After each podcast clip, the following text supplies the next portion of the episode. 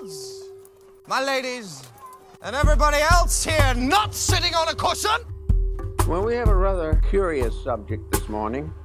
To study our heritage from the past is not simply a waste of time, because most of that heritage is still with us. I think it's important to live life with a knowledge of its mystery and of your own mystery, and it gives life a new zest, a new balance, a new harmony to do this. The human story is much more complicated and much more mysterious than we've been taught. We need to wake up as a human species. We need to become our own leaders. This is, in my view, the next step forward.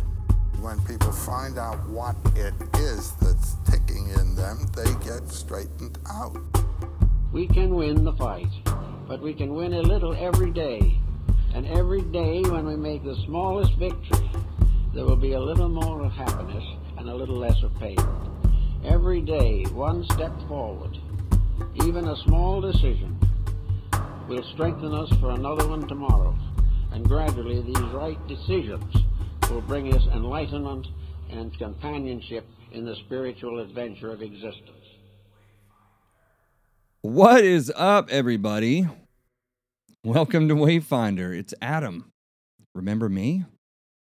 It's so good to be back. I'm not sure what I'm back doing. I'm just sitting in front of a microphone again, talking to myself, hoping that somebody's going to get something out of this. But the point is, I'm back. We're back. We're back in business.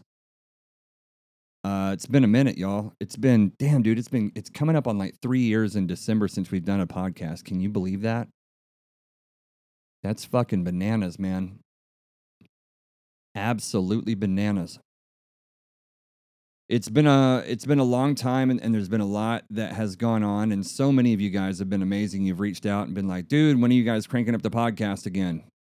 What's the scoop? And I keep lying to people, telling them, we're about to do it right now. It's about to happen any day. But that's not true. It wasn't any day. I mean, it was any day. It just wasn't any time soon. It's all relative. Time's not real, right? But we're back. That's the point now. God, so much has gone on, and it's not really necessary for us to get into all the catching up that comes with 2.5 years apart. I reckon you guys don't really give a shit all that much anyway. You're just looking for something to listen to on the treadmill or while you take a dump or a long drive or whatever it is that you do while you're listening to podcasts. But if you're listening, I really appreciate I appreciate it very much. Thank you for listening. This is the Wayfinder Podcast. I'm Adam Nix, and I'm super stoked to be having these conversations with you. We've got quite a few podcasts lined up, about 30 of them lined out already.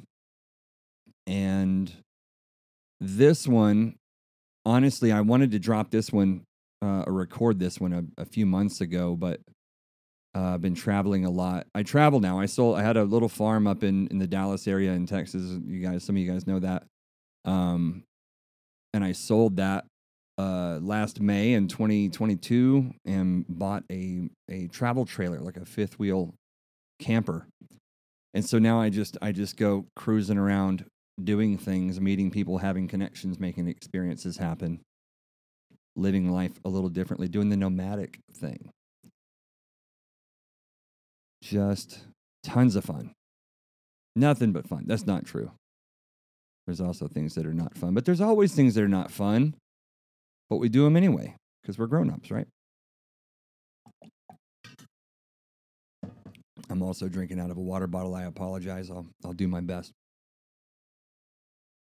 So yeah, I wanted to do this podcast a few months back earlier this year, and I had a lady friend that was going to co-host this with me because she has some great insights on the subject matter, which we'll get into in a minute. And I felt like having a good, balanced, insightful, intelligent, feminine perspective on this particular episode would have been really cool. But we just can't make our schedules work. And man, I just had to calling it. And it was this episode that I wanted to come back with. It was really important to me. For whatever reasons, internally, just had some subconscious thing telling me this is the one. You know, you guys know, if you've listened to the podcast, if you listened to other episodes and been following for years or whatever, that, you know, we've always been kind of all over the place with the topics that we cover, you know, whether it was spirituality or parenting or esoteric or occult philosophy or mental health or psychedelics or, you know, hidden history, ancient history stuff. What else? I don't know, conspiracies, obviously, all kinds of things. We're all over the place. So when people would ask JC or myself what the podcast is about, we're like, man, I don't know. And I used to feel really bad about that. And then, like, my buddy Drew, he's got this band called Satsung. And we were hanging out one time, and I think we were at, like, Guitar Center or something, and somebody asked him, they go, oh, you have a band? Like, what kind of music do you play? And he was just as confused as me. I'm like, yeah, man, I don't know either. I don't know what to people. I don't know what to tell people that you play. It's good music, happy music, feel good music. So yeah, the topics of our show are all over the place, and I don't really, you know, I'm sort of, you know, I have my own anchor, you know, my own sort of center, but it's really always just been about whatever topics were important to me and what I felt like the universe was sticking in my path to talk about at a given time, you know. And so I'm pretty happy with the library of episodes we have. We've got like 50 now. If you go on YouTube, there's only about 25 or so. I can't remember, 30. We stopped doing video after a while. It's just too much work, too much data transfer and all the bullshit. I like the audio thing. It's easy enough. It's organic. I don't got to fuck with everything else. Not to mention now that we're out of the studio and we've gone remote with my businesses and stuff, it's having a studio with all the nice aesthetic setup and everything that we used to have, like, that just wasn't possible anymore. If I want to do video, I want to do it right. So we'll just do the audio. Spotify also took down all of our podcasts with no reasoning. So don't know what to tell you about that. That happened back in the summer of 2021. It's been about 2 years ago. So whatever. Fuck Spotify anyway. No, I'm just kidding. They're fine. I don't know why they did that, though. I think it was during the COVID thing, and I don't know. Who knows? So anyway, I wanted to do this podcast for a long time, and it's been important to me because of the subject matter, and it's a hot topic, and the person we're going to talk about is obviously a very famous or notorious person, I guess, depending on, you know, which angle you're coming from. And I think that the situation around him and everything that he branches into with his influence and the controversy around him and all of that, I think that it's really important. And it's a prevalent thing in society. It's a really important thing that's happening right now in the modern world with masculinity and with influencers in that space. You know, the role of men in society, the view of men in society, the role and view of men in the household, right? Kind of an interesting time. Things are different than they ever really have been in history when it comes to that stuff. So it's a really important episode, and I'm glad that you guys tuned in, and hopefully you'll love it, and you'll get something from it, and you'll share it with somebody, and they're going to love it and get something from it too. So we'll kick it off. All right. Toxic Masculinity and Andrew Tate. Let's go. So I discovered Andrew Tate last summer, and we'll get into who he is in just a minute. If you don't know who Andrew Tate is, we'll get into that. But I discovered him last summer, and it's interesting. I'm not too proud to share this. You guys know I'm an open book.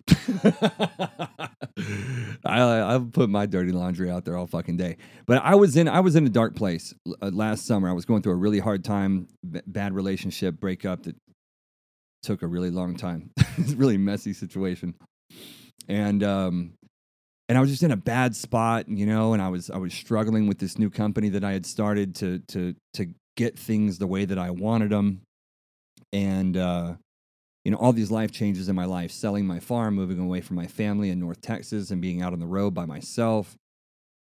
Yeah, it was just a really yucky spot. And I came across this guy on Instagram called Andrew Tate, and his energy was interesting to me. And the things that he was saying in the video clip that I saw were good, were solid. And one of the things that he was talking about, he said I'm God's chosen favorite, and I don't believe in anything that takes my power away. And I thought that was interesting.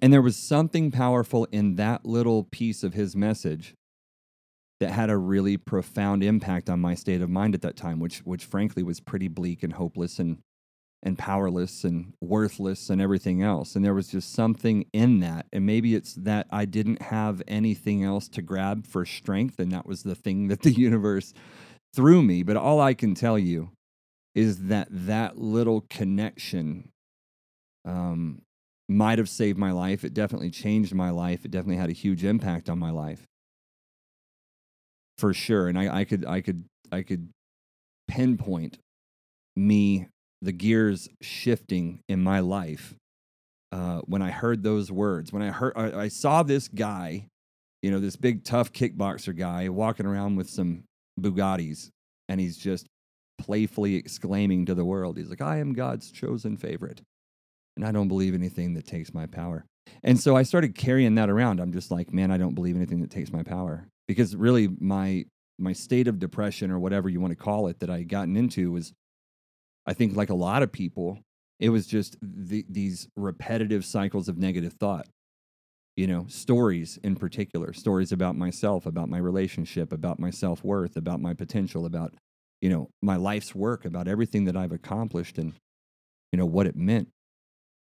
And so when you get into a depressive spiral, you know, you get into this negative, low vibrational thought space, and it's like the only thoughts that enter your mind are negative thoughts. Like it's just supporting this narrative of negativity.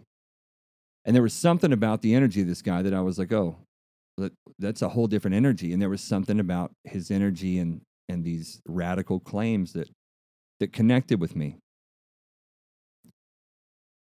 So then after that, I saw some more videos, and I heard some things about him that concerned me. And then I started to notice, like, well, this dude's energy is he's kind of aggressive. He's kind of, you know, boastful or boisterous or whatever you want to call it. And I don't particularly love some of the clips that I've heard. You know, I've heard him say some things that I'm not real keen on. And so I kept digging. And I soon realized or discovered that he was super famous. Andrew Tate, most Googled man in the world in 2022. Super famous, especially amongst young men, teenagers, 20-somethings, whatever.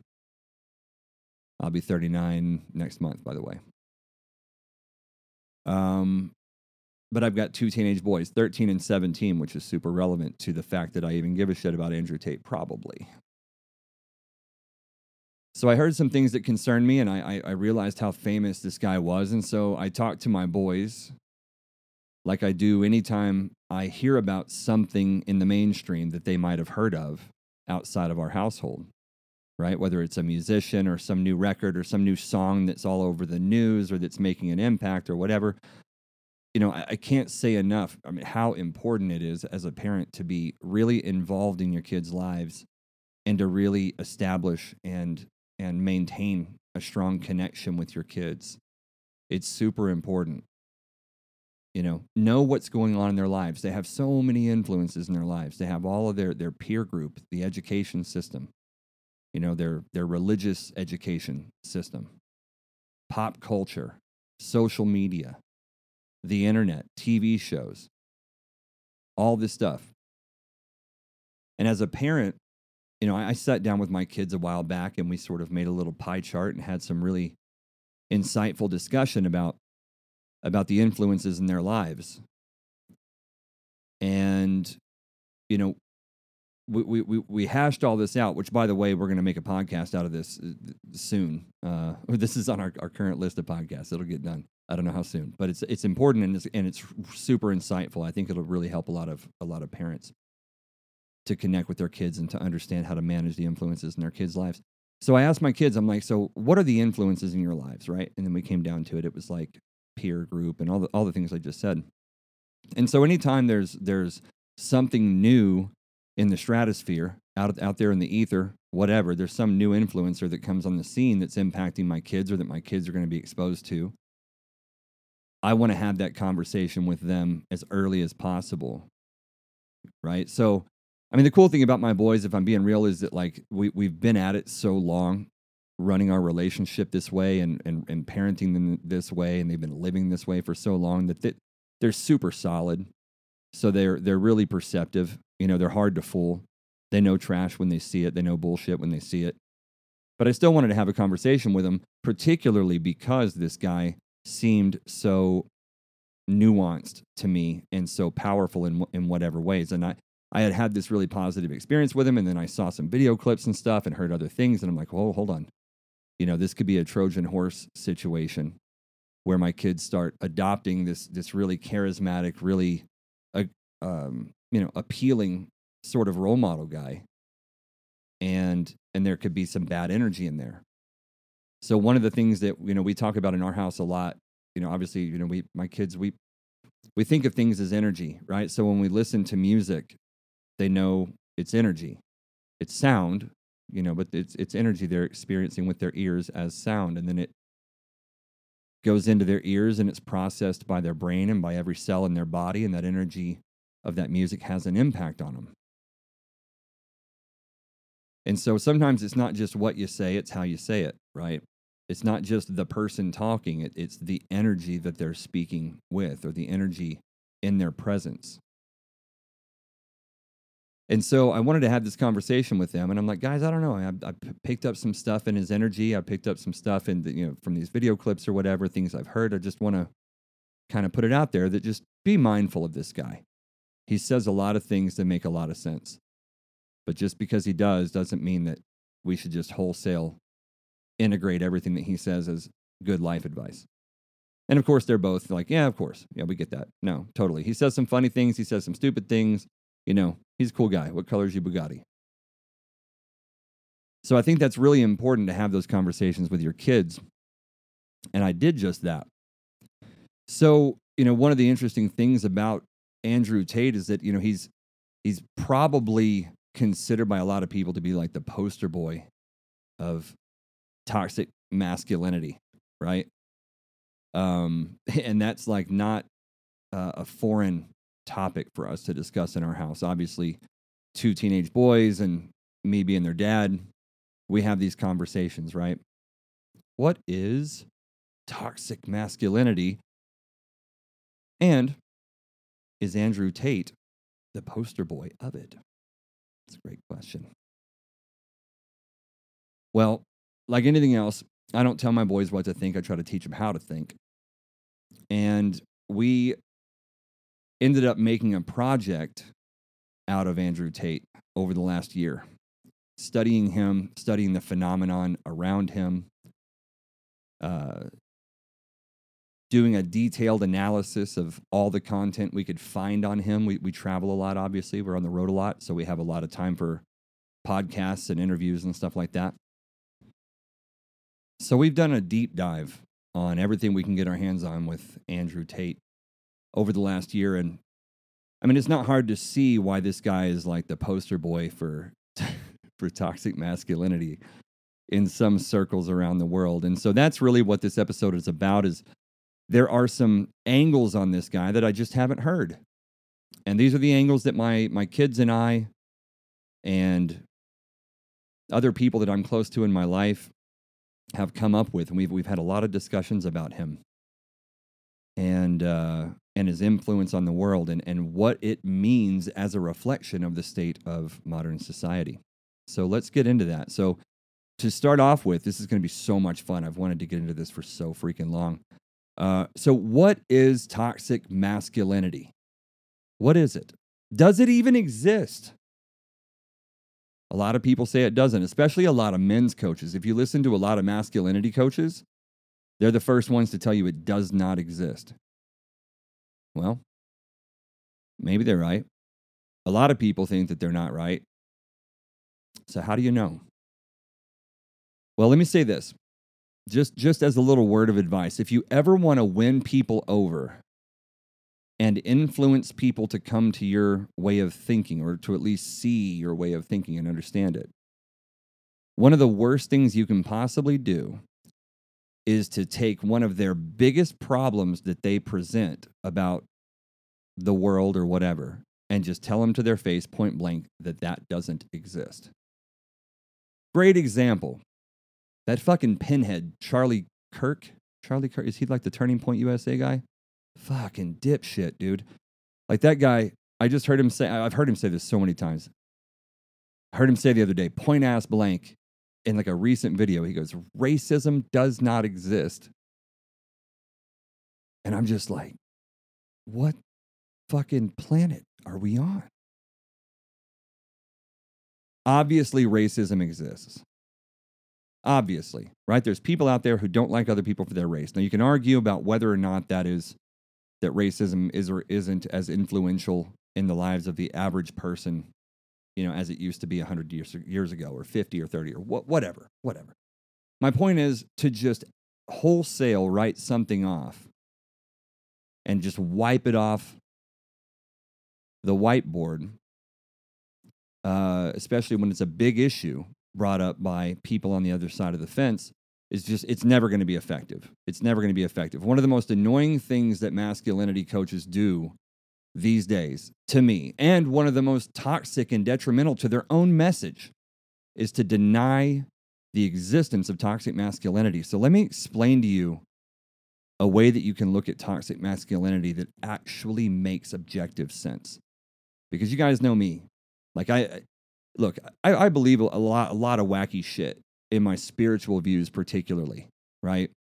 But nothing in my concrete worldview is incoherent. It's always got to make actual objective sense, because I believe that the spiritual and the physical align. I believe that there's synergy between the two, there's symmetry between the two, and that your spiritual beliefs should make sense just as much as your physical scientific beliefs. They can. So here's the thing where you have toxic masculinity. Does it exist? Well, it does, and I'll explain why. Inherent in the fabric of reality and in the fabric of human nature, there are masculine and feminine traits. And the ancient Egyptians knew about this and built their society on this. Most successful, peaceful, harmonious, and creative and constructive society in the history of the human race, right? Maybe we can learn something from them. What were they doing? What did they organize their society around? Talk a lot about Egypt on the podcast. I've got Egyptian tattoos and special places in my body, and people ask me why Egypt is so important. Well, I won't rant on it, but I will tell you that they were the most successful society that ever existed, with the healthiest, happiest people that created the most artwork and the most architecture and the most incredible cultural influences. And when you look at what they organized their society around, it was ultimately an understanding of the masculine and the feminine. That's it. What made the most successful society in history? Well, when you look at them at first glance, you can see that they understood that innately human nature, every human being has both feminine and masculine aspects in their nature. This is also true of the physical world. This is why we got science and chemistry and everything else from Egypt, because they were smarter than us. They used more of their brains, and they understood shit that we have long forgotten. And one of those is that the masculine and feminine concepts are written into the fabric of reality and into the fabric of human nature. They're not arbitrary constructs. They're not social constructs. We have nighttime and we have daytime. We have wet and we have dry. We have hot and we have cold. We have light, we've got dark. We've got strong and we've got weak. Everything exists on a masculine and feminine spectrum. And I've said this many times before in the podcast, but never in this context. I've created a lot of diagrams and algorithms and spreadsheets and stuff to sort of, you know, create working models where I can model out interactions of different things, and that requires me to assign values to things. My brain's a number thing. So I look at, if you were to look at like a line, a number line, and you have 0 in the middle, and you have -5 on the far left, and you have +5 on the far right. Your left side is your masculine, left brain side, and your right side is your feminine, or your right brain side.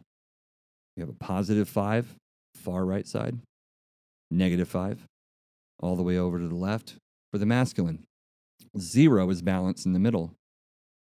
So you can take a set of traits. There's all these different pairs of traits, right? Like something like, let's say, happiness. We can put happiness on that scale, and we can say that +5, right? Supremely happy, blissfully ecstatic, right? This is like ecstatic bliss is +5. Suicidal depression is -5, right? 0 in the middle is contentment.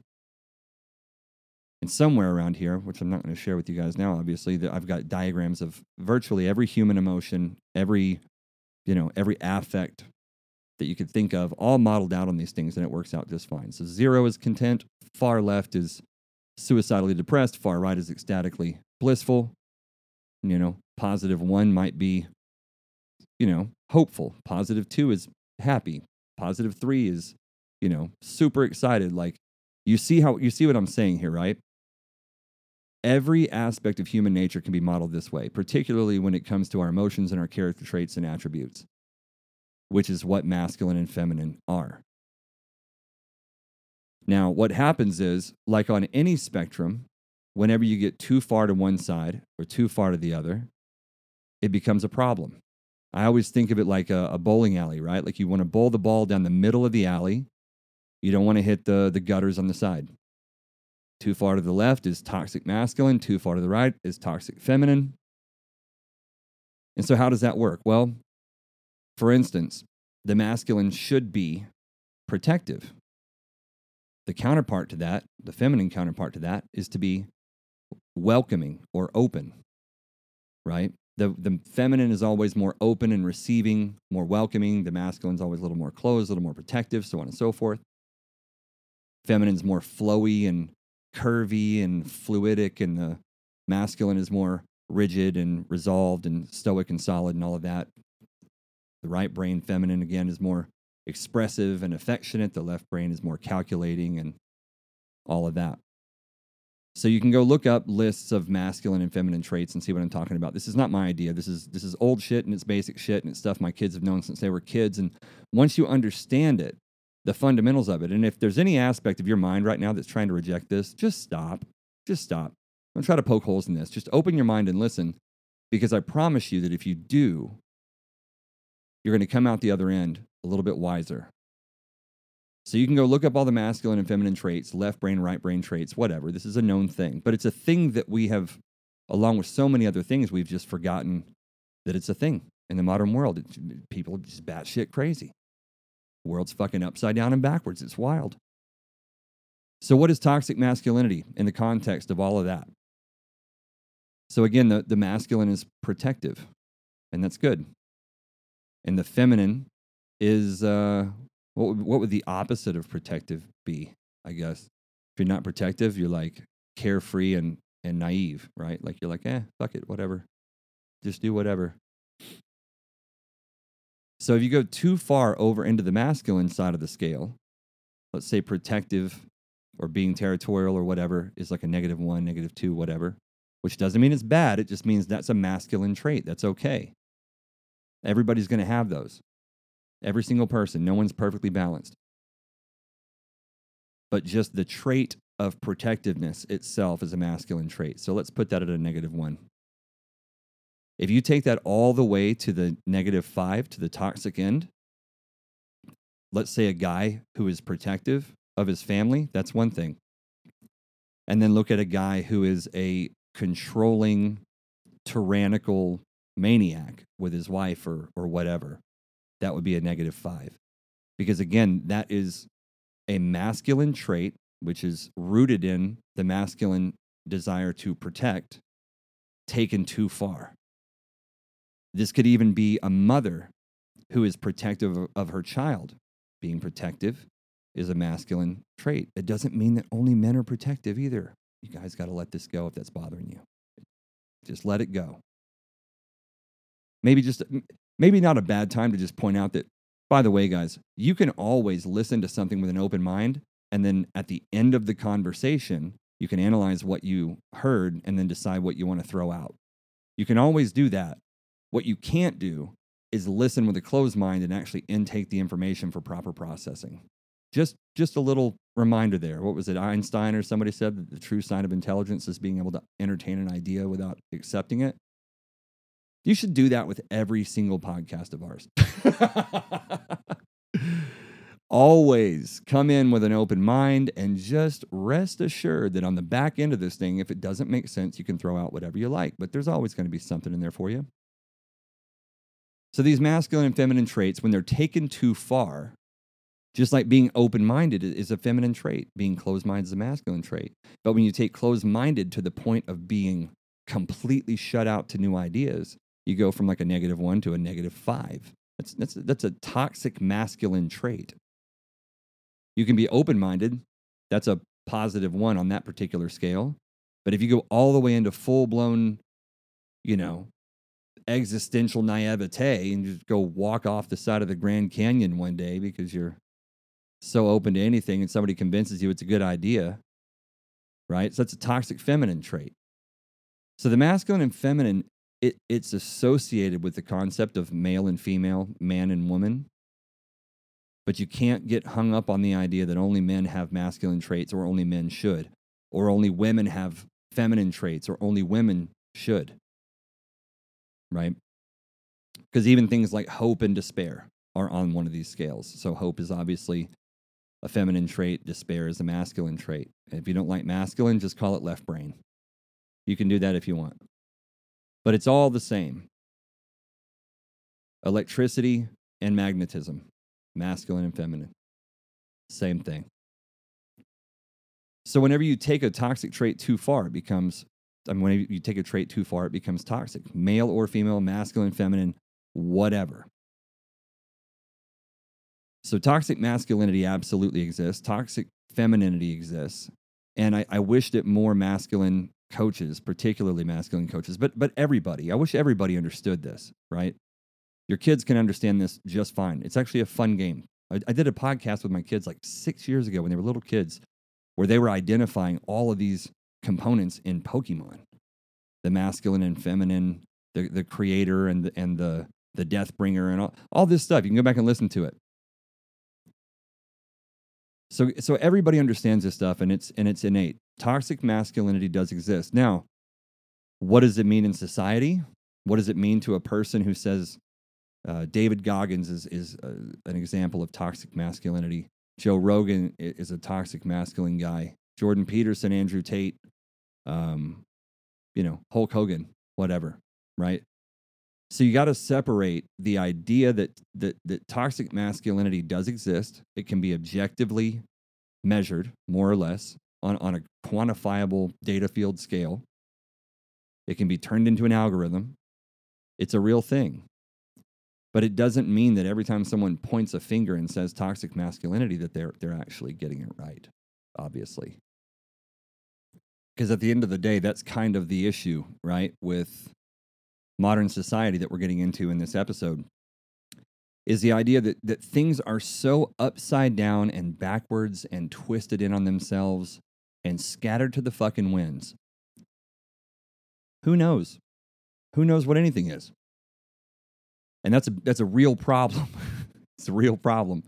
So imagine that the entire universe was built on a very simple dualistic scale of left brain, right brain, electric or magnetic, masculine, feminine, male, female, light, dark, good, evil, so on and so forth. This is the dualistic polarity that exists in all things. Magnets have a north pole and a south pole, so forth. By the way, if you want to look more into this from a theological or, I don't know, more scientific standpoint or whatever, or mythological or whatever, you can look at Hermeticism.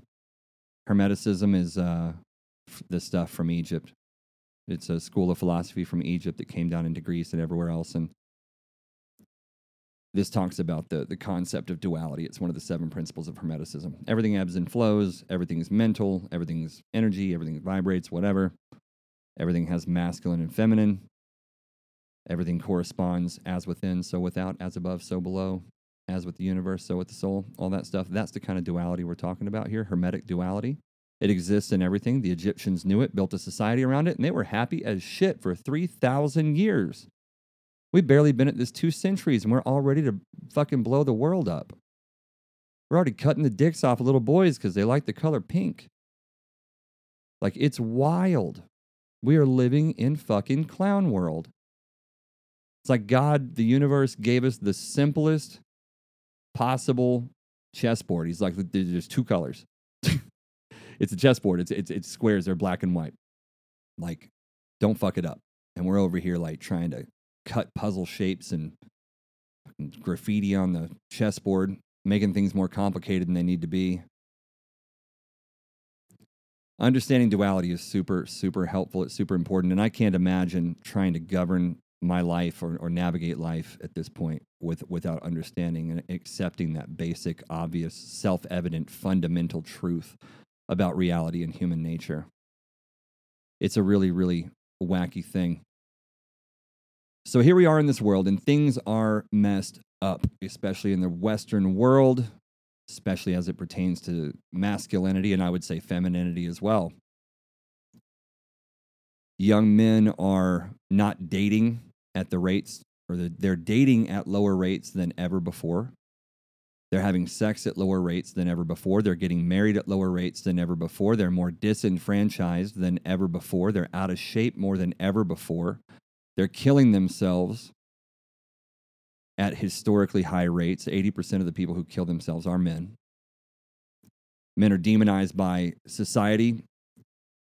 I don't remember all of the different politicians, these fucking gremlins on TV, that I've heard over the last couple of years talking about how, I think it was like, white men are like the greatest terrorist threat to the country or something like that. It might have been the president. Fuck, I don't know. That whole group of fucking crazy people. Like, men are villainized in the modern world to a huge extent from high platforms, from people who know better, right? And that's an important little point for you to stick a pin in, for the sake of this conversation and for life. Always take note when someone says something to a group of people that they know isn't true, right? So especially if you have a politician or a big leader, an influencer, anyone, why would you say something that was fundamentally not true? Why would you villainize masculinity? Why would you demonize men at large? Why would you even want to point public perception in that direction? Well, we'll talk about that in just a second. So men and women generally have a baseline nature. Not to say that all men are the same and all women are the same. Not to say that women can't do some of the things men can and vice versa. That's not what this is about. This is about the idea that just like a dog is generally a dog, a guitar is generally a guitar, a car is generally a car, right? A tree is a tree. There's lots of different kinds of trees. But there are some fundamental things that make a man a man. There's some fundamental things that make a woman a woman. And there are traits that are generally more present in women, and the same with men. And there's no perfect combination here, right? Not really. I mean, theoretically there is, but different story. Men and women have a nature. Now, in the modern world, that nature gets disrupted in so many freaking ways. So many ways. And I won't get into all of them, but I will talk about the cultural influences because that's what we're talking about here. Is that whenever a man or a woman, any person, is forced by their society or through whatever external influences or restrictors or whatever it might be to live out of alignment with their own nature, they're never going to be healthy, ever. It's by definition, health is alignment. That's what it is. And if you want me to really blow your mind, you know the symbol of health that you see on the doctor's offices with the snakes going around the thing in the middle with the wings at the top? That's actually an Egyptian symbol. It's called the Caduceus. It comes from the Hermetic belief system I mentioned earlier, the staff of Hermes. You know what that represents? It represents two snakes that are the masculine and feminine counterparts swirling around the staff in the middle, which is representative of the human spine. And the little fixture on top of that staff is the pine cone that represents the awakened or enlightened person. And the wings that come off the side represent ascension, to indicate that whenever your masculine and feminine energies are weaving in harmony and balance around your spine and your spiritual systems both, that you will obtain a greater awareness of the world, a more expansive and balanced and clear view of the world, of yourself, and how it all works.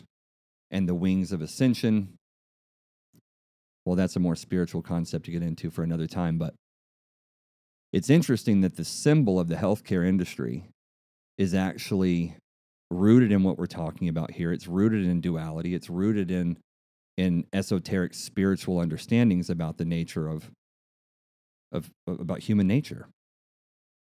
What's even more interesting is that modern doctors don't even know what it means. Every time I meet a doctor, I ask them that. Do you know what that symbol is? And nobody knows. No one knows. How crazy is that? The people that are in charge of our health don't even know what the universal symbol for their industry represents. What does that symbol stand for? It's interesting. And I don't think it's accidental that we have lost our understanding of symbols like that in the modern day, obviously. Because, of course, not to diss any doctors or anything, but obviously the modern healthcare system is not exactly aligned with nature for the most part. So I digress.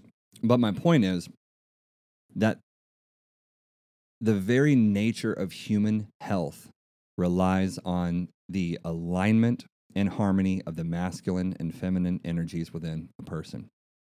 At the root of it, if you demand that a person operate outside of that balance and outside of that natural alignment, you are demanding them to be unhealthy. You are creating imbalance, right? So it's interesting that we live in a society that's now denying that there is any nature, right? There is no polarity, right? The Egyptians had it wrong. This doesn't exist. We're making this up. Duality doesn't exist. Obviously, that's not true. But we live in a society that's progressively being built more and more as if it's not true, as if there is no nature, as if there is no science, there is no biology, there is no objective reality. Well, what is that? That's what we talked about earlier. I just mentioned earlier, right? This is the opposite of a military closed-mindedness. This is like the radical feminine open-mindedness gone wild, right? This is like layer of the radical feminine takeover of the world. The left brain is discerning. The right brain is open-minded. If you're too discerning, you just end up becoming closed-minded. That's a -5 on the scale, right? To be discerning is a -1. You want that. Everybody wants discernment in their life. And being open-minded is important too. It's a +1. It's on the right brain side. But if you're too open-minded, then you just become naive and anything goes. There's no discernment. And that's where we're at.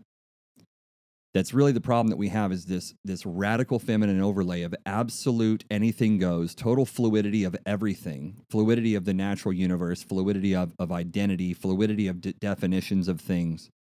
Anything goes. And whenever you have something like that going on, when you have a radical takeover of a society with a set of ideas or ideals, man, there's a lot of different directions to go thinking about that. I won't get into maybe necessarily all the details of why it's happening, but it's safe to say that there are groups of people who benefit from the confusion. We could say that. Groups of people, powerful people, who benefit from the confusion of the masses. Surely that's not too controversial for you guys, right? I would hope not. Jesus. So there are really powerful people that understand these things. Because again, it's not that hard. It's not that hard. Once you understand the basic building blocks of how shit works, it's not that hard to figure out how to manipulate masses of people. And so we're living in this society where, I mean, if you're sane, you know that it doesn't feel right. You know that it doesn't look right. You know, our nature is suppressed.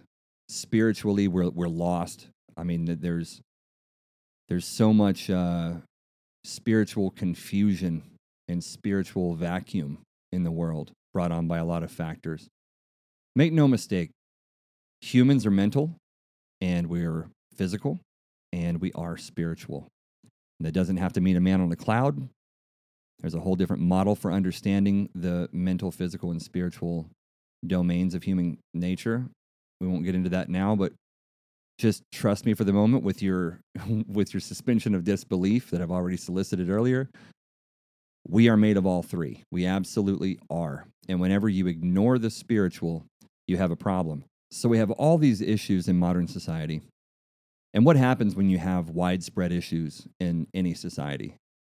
You're always going to have people who rise to the occasion. Some of those people are going to rise to the top and take advantage. I don't know a lot about German history around World War II, but what little bit I understand is that Hitler was a guy who rose to power because he saw the lay of the land. He had some ideas. He had the right kind of charisma, the right ability to influence people, the right mindset to connect with people. And they were disenfranchised with whatever the situation was in Germany. Like I said, I'm not a World War II historian. I probably know less about that period of time than anything else literally in history. But I'm just using that as an example, right? I've talked about this before with Jesus. If you want to imagine that he existed or if you believe he existed, it makes no difference for the example. But at the time of Jesus, let's say he did exist, the time was exactly right for a person to come and bring a new message to the masses. The world was gathering around the Roman Empire. All the religions were coalescing together. All these Greek philosophies that then became Roman philosophies and got amended and changed and all of that. This is a melting pot of ideas at Jesus' time and place in history. There was Jewish revolts all over that part of the empire. Of course, someone is going to come along and go, man, this is fucked up. There's always people seeing it's fucked up. What do you mean? There's always people seeing how fucked up things are. And if things are really fucked up, then someone's going to feel convicted enough and called and driven enough by their purpose or their morals or whatever to take action with whatever resources they have to try to make an impact. And you can see that on social media now with so many influencers, so many self-help coaches, so many masculine coaches, so many feminine coaches, so many relationship coaches, so many business coaches. The world is so hyper-connected. Never before in recorded history has the entire globe been able to talk to each other and share ideas and philosophies and all of that stuff. And never before have so many people, well, actually, lots of people have felt like everything was fucked up before. It's just never was it everybody in the world. Not to say that everybody lives in that world, but if you're in America, you're definitely looking around going, what the fuck? Right? I mean, China's kind of fucked up. A lot of places are pretty messed up. And so we can see that and we can share those ideas together around the world for the first time. And that's wild. So just like Jesus existed at a time when it makes sense to me that Jesus existed, and if I don't want to rabbit hole on this too much, but it makes sense that he would have existed. And if he didn't, someone like him did. In fact, we know that there was other people like him at that time. Apollonius of Tyana often confused with Jesus by historians because he was the same age with the same message, same time and place. We know he existed. So the point is that lots of people were coming at the time of Jesus talking about these messages, about these central ideas that when they took all of the whole pool of philosophies and religions and ideas that were floating around at that time that they had access to, they saw a middle path. And the idea that they came up with was essentially the message of Jesus, more or less. But there was lots of people doing that at that time. I'm not saying Jesus wasn't the guy or whatever. I'm just saying it's a fact. There was other people doing the same thing. Maybe they weren't the son of God or whatever it is that you believe. I'm not trying to step on anybody's religious toes here. I'm just saying history has shown us that when there is a need or a niche or a space in society for someone to step forward, they will. And usually it's actually lots of people, and usually they have lots of shared ideas. Well, why is that? Well, because if it wasn't a fucking problem, they wouldn't be talking about it. You know what I mean? Like, no one's out here addressing, you know, all the little things that don't need to be addressed. I mean, there's people who see glaring problems in society and they're talking about it. They see glaring problems in relationships, so they're talking about it. They see glaring problems that tons of young entrepreneurs are making when they're trying to start their first business, so they're talking about it. That's why Gary Vee exists. If there weren't widespread business problems that could be solved to the betterment of the people solving them, then Gary Vee wouldn't exist. Or any of these coaches. So whenever you're at a time in history when things are really messed up, like broad scale, like a lot of verticals over a lot of territory and a lot of people, those are the times that are going to bring really big people to the top, to the surface. And you can go back to, I mean, even looking at Martin Luther King Jr., right? Like, there's no need for a Martin Luther King Jr. today. We don't need that archetype of, you know, a strong spiritual black man to take on white oppressors, to fight to end segregation and all of that. We don't need that right now. So we don't have that. There is no MLK walking around on CNN or Fox or some shit berating people for being jackasses. I wish there was. But we needed MLK when he was here. We needed Gandhi when he was here. And if you start thinking about it historically, people will rise to fill these spaces that are needed in society. Or parasitic evil people like Hitler will find those same spaces, feed on people's fears and their hatred and their resentment toward other people, and they'll climb that like a ladder. That's what, as far as I understand it, Hitler did. Sounds good to me anyway. I might have just made that up. I don't know. A lot of people think that that's what Donald Trump was doing. I'm not a Donald Trump fan, but I don't see it. I don't see it really. But my point is that the times will cause people to rise to the top. And so in the masculinity space these days, when I look around, I see Jordan Peterson. And as far as actual thinkers, like people who are like philosophers and intellectual people who are really trying to target men, I don't see a lot of other people. Like, you could throw out names like Joe Rogan and David Goggins and, you know, all these different people. But when it comes to, you know, philosophies about things, like David Goggins is he's an athlete. Joe Rogan's a podcaster. Who else do you have? Who are the other guys? I don't really think there are that many, like, well-known, famous, masculine role models. And I'm actually trying very badly to say that I don't even think that Joe Rogan or David Goggins even really fits that bill. And the reason why is because they're not offering a complete worldview to anybody. They're not even trying to offer a complete worldview. Joe Rogan has a podcast where he brings on people that want to talk about their worldview, either in its entirety or just pieces of it. David Goggins talks about discipline and, you know, strength of will and whatever he talks about. And he sets an example by accomplishing great things in the real world. And that's really key, because accomplishing things in the real world is the evidence that the philosophies you espouse aren't bullshit. Which is like super relevant to the conversation we're having now.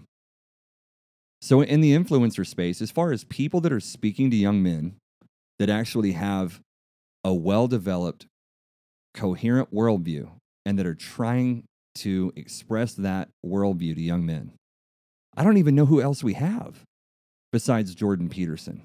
Nobody. There's nobody out there. There's a lot of guys that men rally around, for sure. Yeah, men rally around Joe Rogan. Men rally around David Goggins, Cam Haines, certain people. But when it comes to a teacher,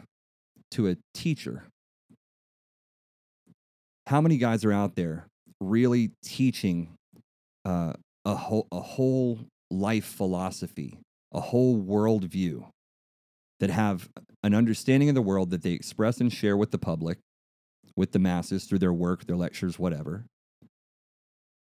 And they actually explain the world more or less in its entirety, what's wrong with it at different levels, and how an individual can make a difference starting in their own life and then outward in society, family, community, so on and so forth. I was just thinking about this earlier. I don't know anyone besides Jordan Peterson that really fits that bill. A lot of guys out there that like a lot of guys out there, but none of them are doing it quite like that. So that brings us to the fact that we are in need of masculine role models. We need them at home, for sure. Speaking for young men, we need them at home, and if we don't have them at home, we just don't have them. So it creates a need, and in the space of that need, someone will arise, and that's why Jordan Peterson has been the monumental, meteoric figure that he's been over the last better part of a decade. So we only have one guy in that space, really? Well, now we have Andrew Tate. For better or worse, we've got Andrew Tate, and he is coming out, talking about his worldview. Excuse me, I just water burped on you guys. So he's talking about his worldview, and he's talking about what men, young men and other men can do with their lives to make themselves better and to be a more valuable cog in the global wheel. Great. So who is Andrew Tate? Andrew Tate is a British guy. He was born in America. I'm just going off the top of my head. He was born in America. His dad was a chess grandmaster, which factored heavily into his upbringing. He's a chess player himself. He moved to England with his mom and his brother when he was like 10 or something like that, and lived in one of the worst ghettos in England, a town called Luton. Apparently a very, very ghetto, very bad, crime-ridden, drug-infested. Sounds like a real shithole of a place. Something like Detroit, I would guess. I don't mean that. I've never been to Detroit, actually. More like Baltimore. So he was born in America. Parents got divorced. He went to England with his mom and his brother. Grew up in a very shitty situation. And came from nothing, and then he and his brother became kickboxing champions. He was 4-time world kickboxing champion. His brother was like 3-time European kickboxing champion. His brother is Tristan Tate, Andrew and Tristan. And after kickboxing, or maybe along the way, they became multi-millionaires, very successful entrepreneurs, starting with running a webcam company for chicks to do stuff on a webcam. My understanding is it was all kinds of things. There was definitely nudity involved in some of it, but it was other stuff too. So they ran an agency managing chicks on webcam stuff. They got very wealthy doing that. And then after they had some money rolling, they just kind of went serial entrepreneur and started investing into all kinds of businesses. I think casinos was a big one. They moved to Romania in their mid-20s, I think. And they're like in their mid-30s now, 35, 36. So they moved to Romania, started investing in some casinos, and the rest is history. They ended up becoming very, very, very wealthy. and made a lot of money. They're worth a few $100 million, best anyone can tell. And they have a bunch of supercars, big, strong, 6'3", 6'4", half black, half white kickboxer guys who also happen to be extremely intelligent and extremely articulate. And I think a lot of that comes from the genes and upbringing that they got from their dad, who they talk about a lot, who was a chess grandmaster and spoke lots of languages, a little bit autistic because he was so smart, that kind of guy. So these guys had come from nothing, amassed lots of wealth, world champion kickboxers, very tough guys, physically, obviously, very tough mentally, also very intelligent, articulate, very charismatic. And the reason we're having a conversation about them today is because seemingly out of nowhere in the last couple of years, Andrew Tate became the most Googled man on earth, which is obviously why we're talking about him now. So there's been a lot of controversy around Andrew Tate, right? This is one of the most polarizing people that I've ever seen in the public eye. It's like a Donald Trump thing. It's like there are people who are like Trump worshipers, like Trump could smash a baby in front of them and they would like still just be MAGA for life. And then there's other people that, he could save their family out of a burning building at the risk of his own life, and they'd still hate him and call him Hitler. Very polarizing guy, Donald Trump. Very polarizing guy, Andrew Tate. So why is he so polarizing? What's all the controversy about, right? Well, here's the thing. So you got a guy who was making videos, or not making videos mostly. He was doing interviews and stuff with people. People would have him on for podcasts or whatever 5 years ago, 6, 7 years ago, whatever. And they're just thinking like, hey, here's this wealthy kickboxer guy who's got some interesting things to say. He's got interesting energy and a lot of swagger because he's a four-time world kickboxing champion who came from nothing and turned himself into a wealthy man, and people wanted to have him on their interviews and podcasts and whatever else. And so he gained some steam on these interviews and podcasts, talking about masculinity, talking about masculine excellence, about discipline, work ethic, just what men should do to be better men.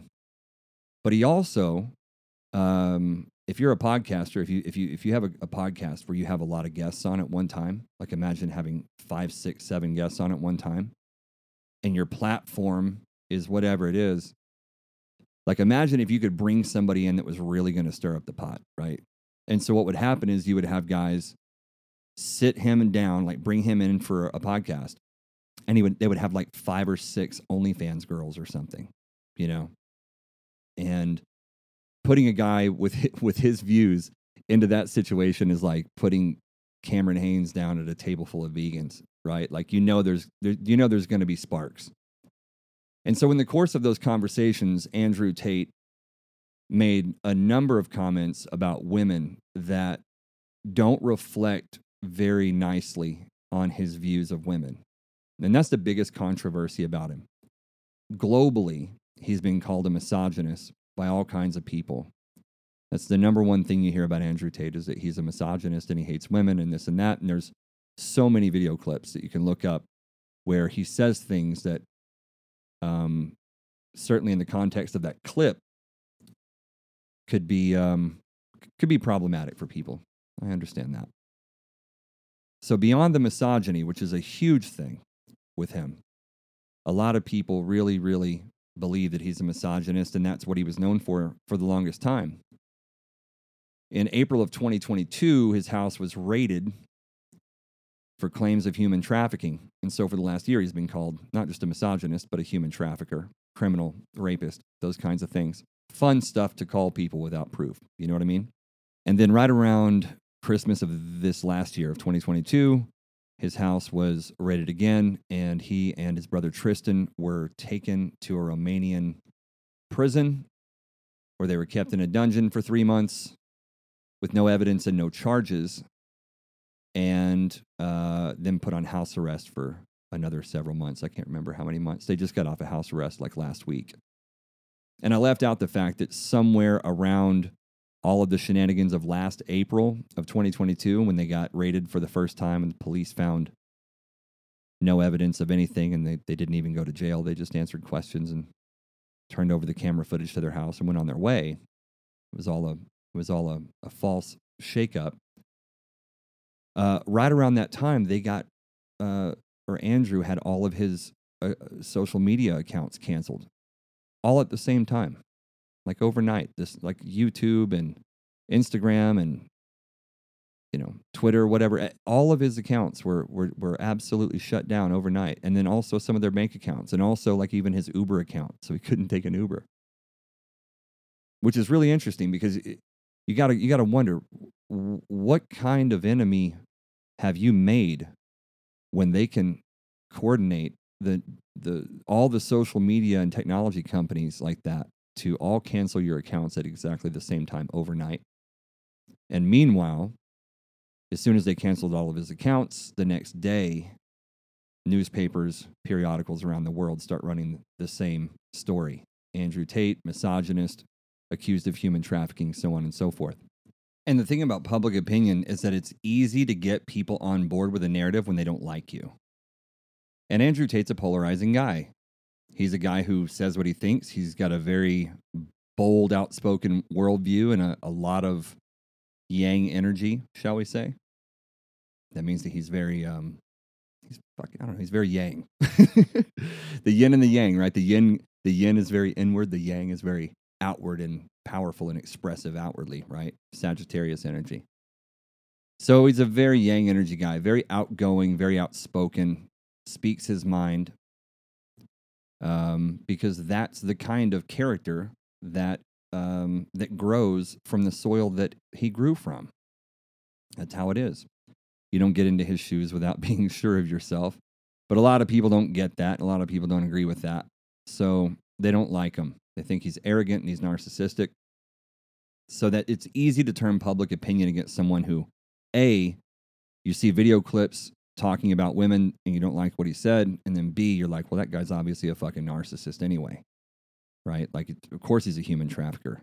So that was sort of the general, take on Andrew Tate, especially after last Christmas when he and Tristan were arrested and everything was publicized even harder than before. They're like, yeah, well, these guys are scumbags. They used to run a webcam business. Obviously, they're trafficking women, and they're obviously misogynists as well. So, I mean, all of this lines up, not to mention how narcissistic this dude appears to be.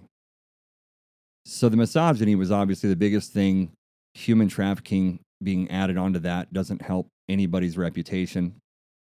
But even among people who don't have those beefs or don't express those beefs exactly, there are even people in the men's workspace or the masculinity space, whatever you want to call it, that have a problem with his views on things. Just what he teaches, what he sees to be the problem, his diagnosis of the problems in society, and then his prescription for those problems, people don't agree with. So what is that about? We'll talk about that. So I have four things written down here. One, he's materialistic in his ideals. Number two, his misogynistic views on women. Number three, his overall demeanor and persona. Number four, his background or history in life. So I'll kind of hit each of those that I haven't hit. We already talked about the misogyny.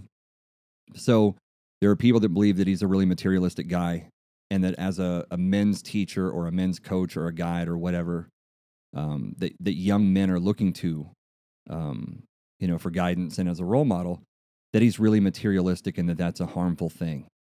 The Tate brothers have a lot of cars and a lot of houses and a lot of money and a lot of businesses, and they're surrounded with beautiful women, and that's a part of their life for sure.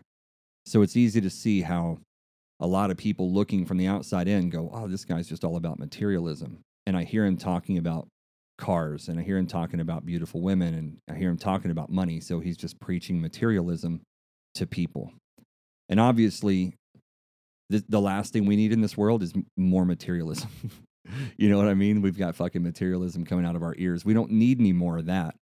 And so I've got some friends that are therapists and coaches and stuff. I've got a good friend of mine named Crystal DeSantis down in Austin, which I'll probably have Crystal on here soon. We disagree on so much. It'll be fun. But she and I, when we sat down the first time we ever talked about Andrew Tate, she's like, yeah, he's just so materialistic. He's just, you know, he's telling young men that they're going to be happy if they have a Bugatti and lots of money and beautiful women. And that's a common thing. That's a common thing you hear from people. We'll circle back to that later on.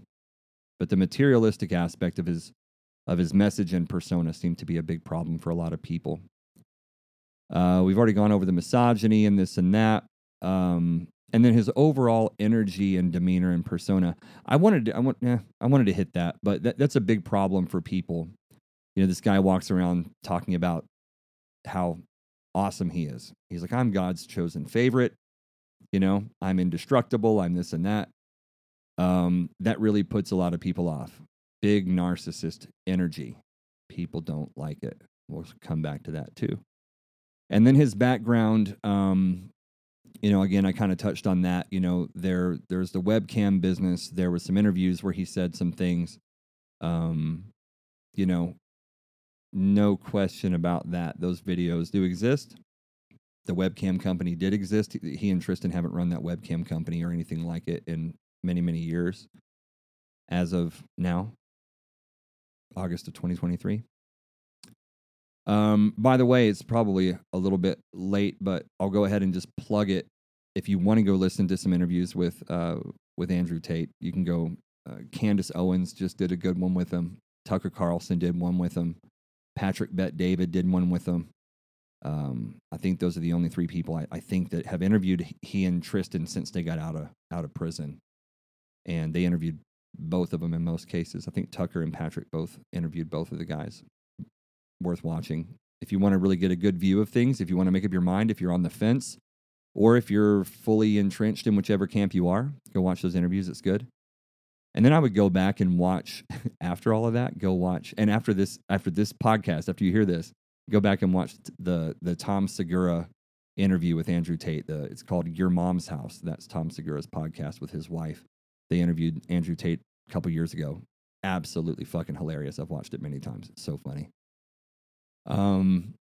Okay, so those are the problems with them that people seem to have, right? And I get it. Everything that people have a problem with about the Tates, particularly with Andrew, I understand it. I really, really do. And, you know, for me, when I look at a person who's influencing the world, I can't think of anybody who I agree with completely. And I don't even, I would be hard pressed to even imagine someone who I felt like characteristically, like as their character, that they were perfect or ideal, right? Everybody's got their shit. So like for me, especially as a father of two boys, I really care a lot about the information that we consume. I care a lot about my own ideas and outlooks and perspectives and views and beliefs and biases and, you know, my reasonings and all of that. I care a lot about that because I've got two boys who are relying on me to deliver to them a useful set of tools and a coherent worldview with which to navigate life. So it matters to me very much what people think, who they are, and how their character has influenced their journey, and how all of that influences their message, and how all that influences their impact on the world, and on my kids, and on myself. What we'll do is I'm going to go through some of the misconceptions that I see about Andrew Tate, some of the things I agree with of his, some of the things I disagree with, his impact on my life, my kids, and overall what I think of him and his contribution to the world at this particular moment in history, for good or otherwise. So to start with, let's start with misconceptions, right? So I mentioned that a lot of people, and especially people who care about him from a coaching space, like when Jordan Peterson or someone like that, Ben Shapiro, I've heard these guys both mention him or talking about him in some kind of detail. Shapiro's actually had some videos, and so have plenty of other people, where they actually do a complex analysis of him and his message and his takeaways, his diagnosis of the world and prescriptions for the problems and all of that. So people think that he's a materialist. That's one of the things. And so I would say that it's easy to think that when you see the cars and you see the money and you see the girls and all of that. And you do hear him talk about that. But we live at a time where you have to speak people's language, right? And like we know that, well, I was about to use a bad historical example I'm not going to use. You have to use people's language to speak to them. You have to relate to the people you're speaking with. And we live in this world where rappers have been rapping about their cars and their jewelry and their money and their bitches for like 30 years. That was never a problem when that was them doing it, because they were doing it in a context that was basically just getting young men to just want to pursue that and rap about money and bitches and drugs and guns. And that's all they wanted to do. That's all that they were doing with that message. Materialism was the answer. In the case of Andrew Tate and Tristan, I don't find that to be the case at all. I really think that I genuinely believe that whenever young men see this guy and they see the cars and they see the money and they see the kickboxing titles and all of that stuff, it gives them credibility in modern currency. You know, it's like, why would some kid raised in this materialist-ass society who's just always ever heard, you know, all about stuff and material things and money and cars and bitches, why would any of those kids listen to someone who doesn't have any of that stuff? They're not gonna. It's a spoiler alert. They're not going to listen to somebody who doesn't have any of the things they've been raised and conditioned by their culture and society to believe that they're supposed to have. Andrew Tate's not telling people they're going to be happy with by having things. Culture is telling people they're going to be happy having things. Pop culture telling young men that they're going to be happy when they have the car and the jewelry and the bitches and all of that stuff. How many times can I say bitches in this episode before I get canceled or yelled at? I don't know. So anyway, he's got cars, he's got street cred, and this is the kind of thing that young men raised in this society, generally speaking, are looking at as credibility. They don't want to take advice from some broke dude sitting on the side of a mountain talking about how happiness is in the wind and shit like that. Looking at my Instagram feed. Young men today are not thinking like that. And the fact that Andrew Tate is the most Googled man on earth and has probably more followers than any men's coach since Jesus tells us that there's something to his message that's resonating with people. It's not some magic trick. It's not some sleight of hand. You have a guy who is genuinely resonating with people. And I would continually draw the comparison to Donald Trump, and that's probably a bad idea because I don't have much favorable to say about Donald Trump, but in the same sense that Trump's message was resonating with people so heavily that it got people whipped up into a kind of tribalism. I don't know if we've ever seen anything like that for a president before. And you can love that or hate that, but that's half the voting country, man. It's a reality. You know, you may not like it, but you're sharing the world with these human beings that have these problems that he's speaking to. And people who feel like they have these needs that as a president, he's reaching out and connecting and convincing them that he's interested in trying to meet these problems he's trying to solve. And so you can have a problem with Trump and say that he's terrible and his voters are dog shit. But it's like, bro, that's half the country, man. Like, you're going to have to figure that out. Like, you just want to live in a world where you delude yourself into thinking that half of the population doesn't fucking matter and they're idiots, or maybe there's a bridge there.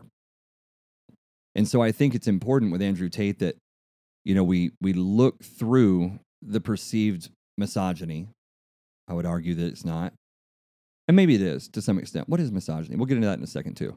The perceived misogyny, the perceived materialism, and because at the end of the day, it doesn't matter if he was literally Hitler. That doesn't mean that we shouldn't try to understand why he's resonating with people, why he's connecting with so many people. In fact, in the case of someone like Hitler, I mean, historically and with historians and stuff, you've got to look at people like that. You need to understand people like that. You need to understand massive cultural phenomena like that. When someone can reach out and have such a powerful impact on so many people, you should want to understand that because you can't afford to ignore it.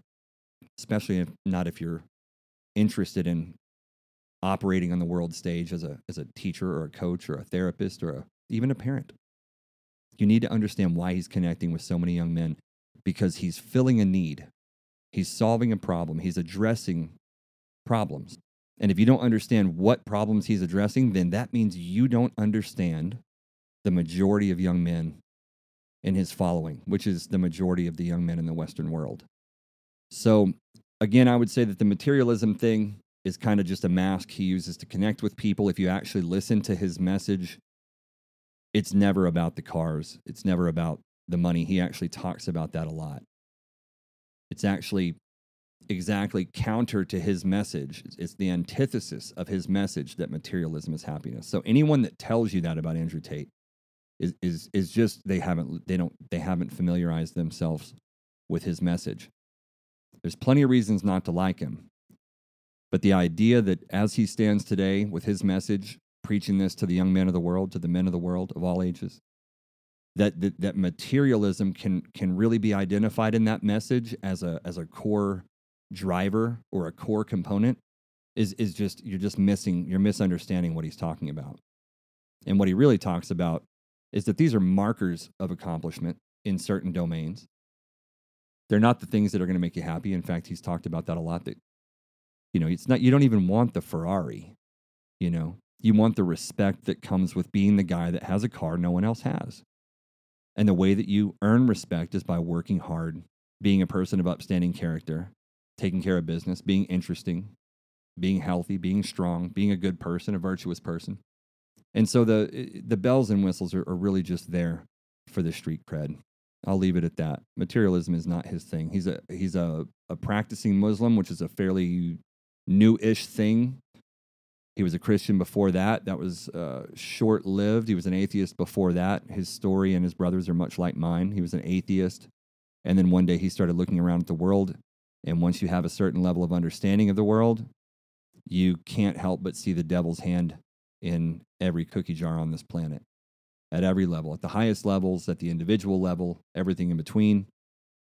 And there just comes a point where it's so obvious that we are just swimming in an ocean of evil, that God must exist, and there must be an equal and opposite force for that. And so I made that discovery in my 20s. Andrew and Tristan made that discovery at some point in their late 20s, and they stopped being atheistic heathens and started being different men, which is super relevant to the development of their character and reputations by people who will pull out 10-year-old videos of them saying some deplorable shit about teaching you how to bang virgins like some horny fucking frat boy.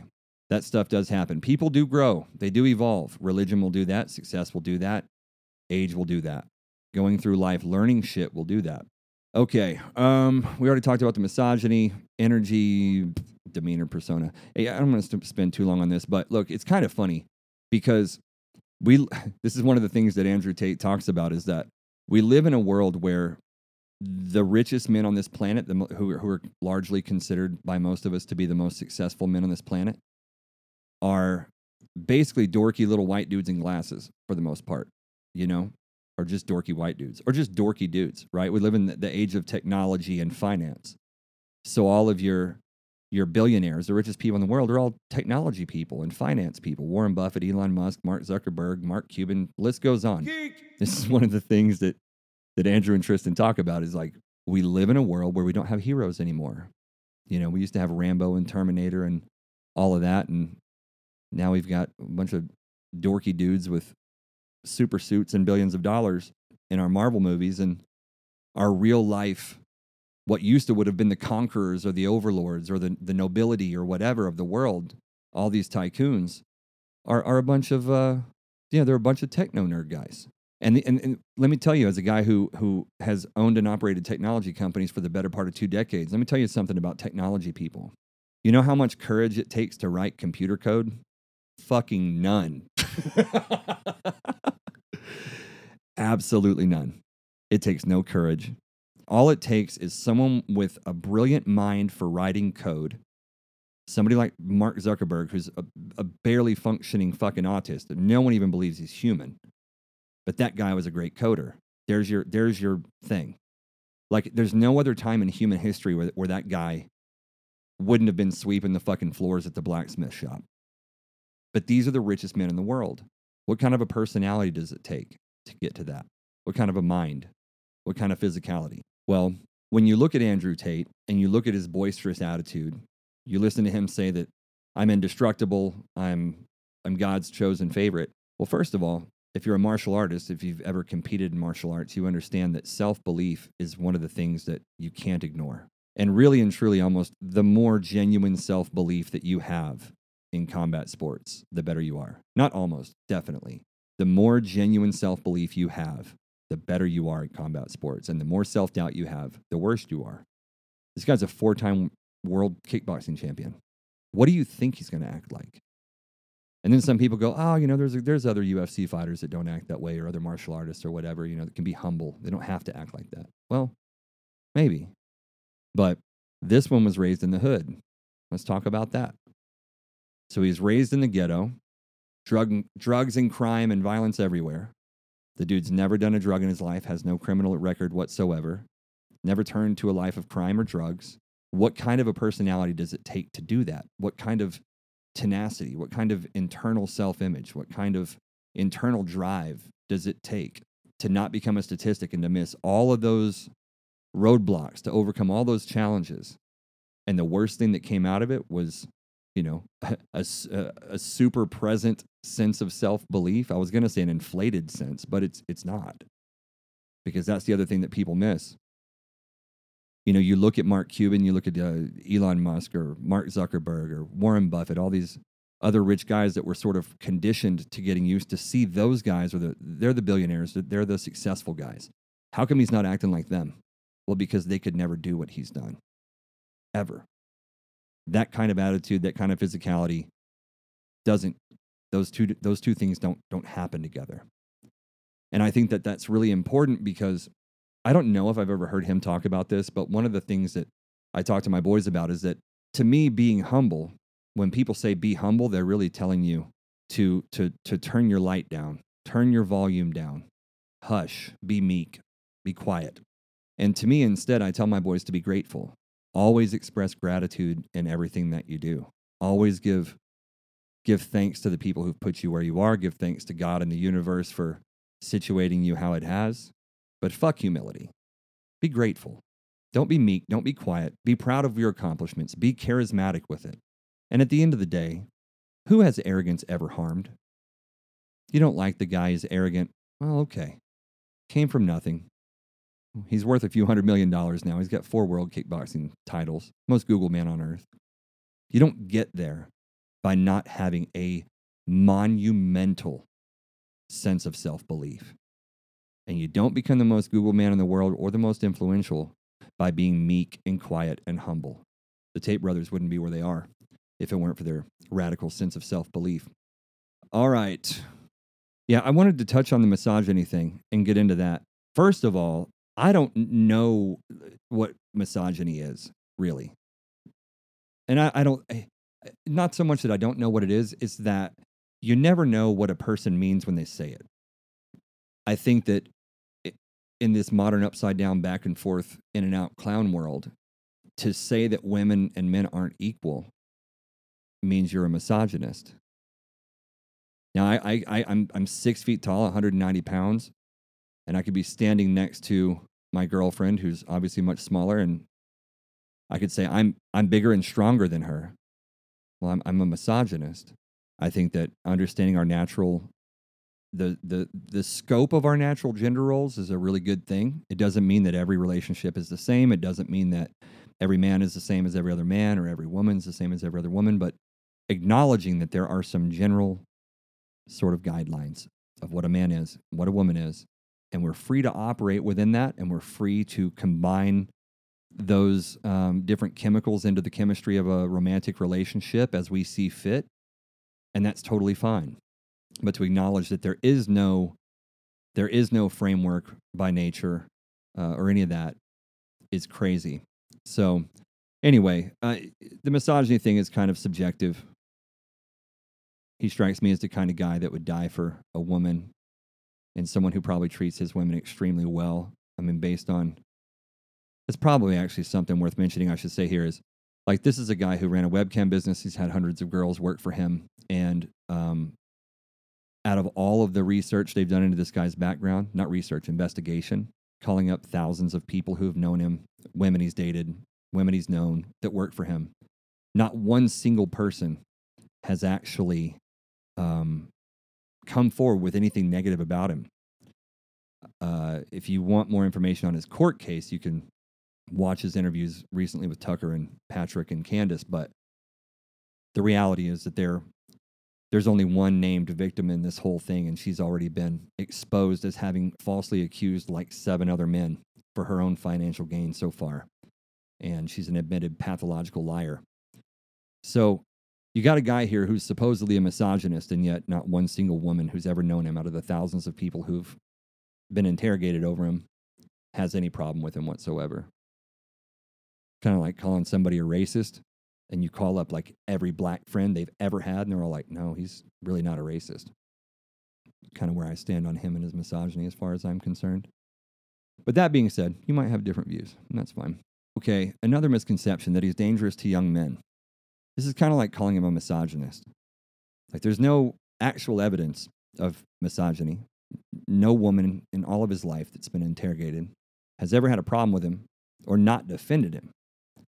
And in that same way, news outlets and institutions and governments around the world are labeling him as being dangerous to young men. In England, they actually have teachers' unions that have come together and said that he's like public enemy number 1 for their students.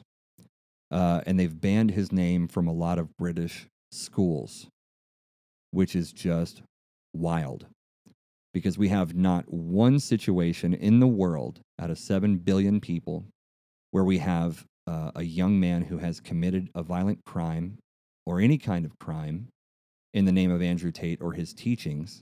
And so it's hard to see where the evidence would be that he's dangerous for young men. Like I said, I've got 2 young men, and their friends are, they're all into Andrew Tate.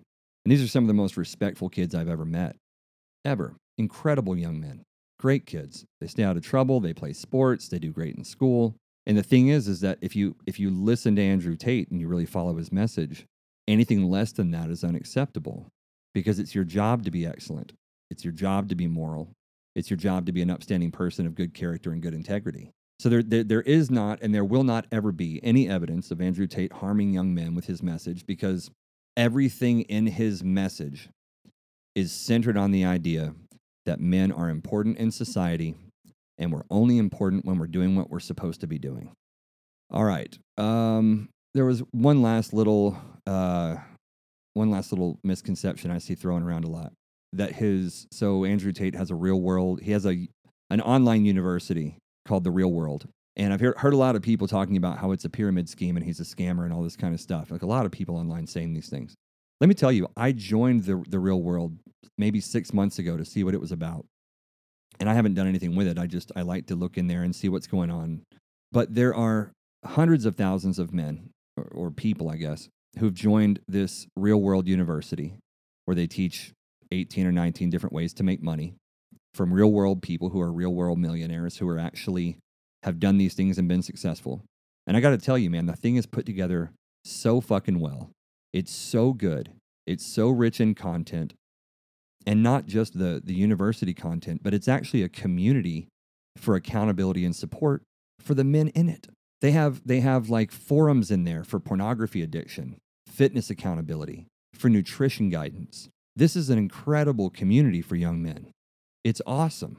And again, going back to the very beginning of this episode where I said, when people are standing out in public talking to a crowd and they just lie and say something that they know isn't true, you got to ask why.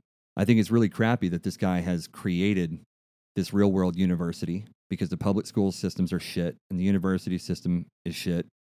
And you got some broke economics professor driving a Corolla trying to tell you how to make money on the stock market. Like, it's fucking stupid. Everyone knows it's stupid. I come from a family where nobody has a college degree and everybody is like a self-made blue-collar successful entrepreneur. I didn't go to college, but most of my employees did. I'll tell you that something like Andrew Tate's Real World University is infinitely more valuable and helpful, not just as an educational tool, but as a community tool for the young men that are that are members of it. I wanted to make sure that that was made clear. And not obviously just to defend Andrew Tate, because that's not really my job, although I'm obviously someone who sees the better side of him than some others, but the gist of this entire conversation, the reason that all of this even matters to me, again, going back to being a dad and not just having my two teenage boys, but having, you know, I do men's groups and men's workouts and stuff like that with lots of men of all ages, 18 to 50. Men need community. We need our tribe, we need our brotherhood, and we need good guidance and good help and support. And if you can throw in an educational institution in there that can actually teach people how to make money whenever our existing education system does nothing of the sort, it's super helpful. Hustlers University, $50 a month. Get it for your teenage son. Make him use it. It'll do him better than any college education could. Unless he wants to be a doctor or something. You can't learn that on there. All right. So the things that I agree with from his message... probably things that hopefully we can all agree with. I'm going to run through these because we're running up on 2 hours here. And I know I talk slow, but I think slow. I can't help it. Just speed up the fucking episode. Don't yell at me. So I'm going to run through these. So I believe that generally speaking, men and women are wired to complement each other by nature, by God, by the universe, whatever you want to call it. I don't just believe it. I understand it, just as the Egyptians understood it and they implemented it and built their entire society around it. Men and women are wired to complement each other. And this means that there are natural gender roles. Again, these roles are not concrete. They're a little, you know, there's a framework there, and we can decorate it however we like, and we can put two different people in a relationship together that go together and don't seem orthodox. Like that's doable. But the modern world has muddied the water so much with technology and comfort and safety and convenience and all of that it's easy to lose track of the reality that there are actually gender roles, and they do matter. And they don't just matter whenever we're in survival mode as a species. I hear some people say that. One of my buddies told me, he goes, well, we needed those gender roles whenever when we were in survival mode as a species, like hunter-gatherers, whatever. I'm like, bro, we evolved this way. We've always been this way. Traditional gender roles were the only roles that existed until the modern world in the last 30 fucking years, like until computers and air conditioning and security alarms and, you know, all of this other shit and Zoom meetings changed the way that the world fundamentally could function. Like these were the roles, and they still are in underdeveloped or tribal cultures around the world today. So, you know, if we've evolved to be this way over a million years or whatever, 30 or 40 or 50 years of change does not breed that out of us. And we can't afford to just ignore our own nature, like we already talked about. I also believe that the modern world is a weird, tough place for men, especially young men.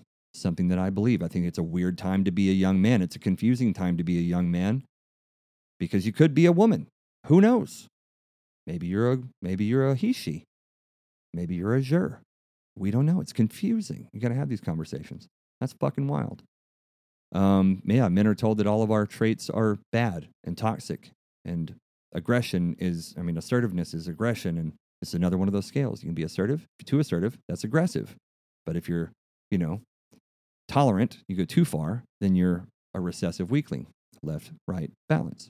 I believe that men should be strong, mentally, physically, and spiritually or emotionally, if you want to look at it that way. I believe that men should be strong and that women should be flexible, rigidity versus fluidity. I believe that women are the most precious things on earth and they should be protected at all costs for lots of reasons, but none more than the fact that women are the divine bringers of life for our species. We would not have people if it weren't for women, and I think that carrying a baby inside of your body and growing it and feeding it and letting it live off of you for 9 months and then going through the pains of childbearing and then raising that baby to be a boy and that boy into being a young man, I think it's the most, it's like objectively the most important fucking job in the human species.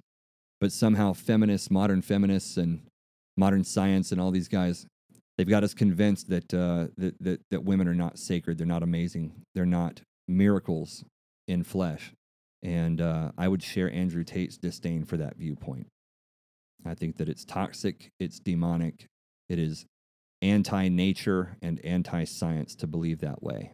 And I think that we need to pick up our torches and defend our women, because the devil's out to get them.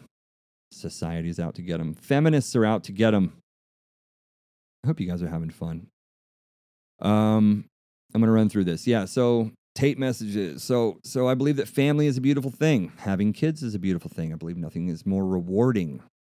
I believe that hard work is a must for men to be healthy. That is a fact. Men must work hard and overcome challenge to be healthy, to produce testosterone, to reduce cortisol, to have a sense of accomplishment. Men must do hard things. It is a fact. Men who don't do hard things cannot feel accomplished. And a man who doesn't feel accomplished is an unhealthy man. I believe the world needs strong, godly men. Not just that men should be strong and godly. I believe that they actually are needed by the modern world. I believe every tribe needs their men, every community needs their men, and the modern world needs men. We need strong, godly men. What do I mean by godly? I mean people who understand the natural order of things and follow it, people who revere and acknowledge and live out natural order, the logos, if you will, whatever you want to call it, the way that things are, fucking human nature, being godly, being a good person, integrity. And last but not least, the thing that I agree with Andrew Tate the most, and I fucking randomly just jotted down some things, but this one's a big one, is I do believe that there's an obvious influence of evil in the modern world. I just say, the devil, whatever. But it's evil. It's evil energy. Just like being godly means to act and live in accordance with natural law, like men are men, women are women. All people should be treated with dignity and respect. We shouldn't kill each other. We shouldn't steal from each other, whatever. These things that existed long before the Ten Commandments, people always got this. There's a natural order to things. That's sort of God's plan, in my view. Natural order. That's the same as saying God's will or God's plan, right? Because there is order to all of this. We'll talk about that in other episodes, I'm sure. Trust me for now. So if that's God's plan, that's God's will, and you're living a godly life by living in accordance with nature, then what the fuck is this world being run by? It ain't God. Cutting the dicks off of little boys and cutting the tits off little girls, and the politicians are falling asleep on camera. This is a lady the other day, one of our senators or something like that, signed her power of attorney over to her adult daughter because she's not capable of taking care of herself, and she's a fucking senator or a congresswoman. She's like 90 years old or something. Like, we live in the upside down. The news lies nonstop. And they lie to create confusion and division.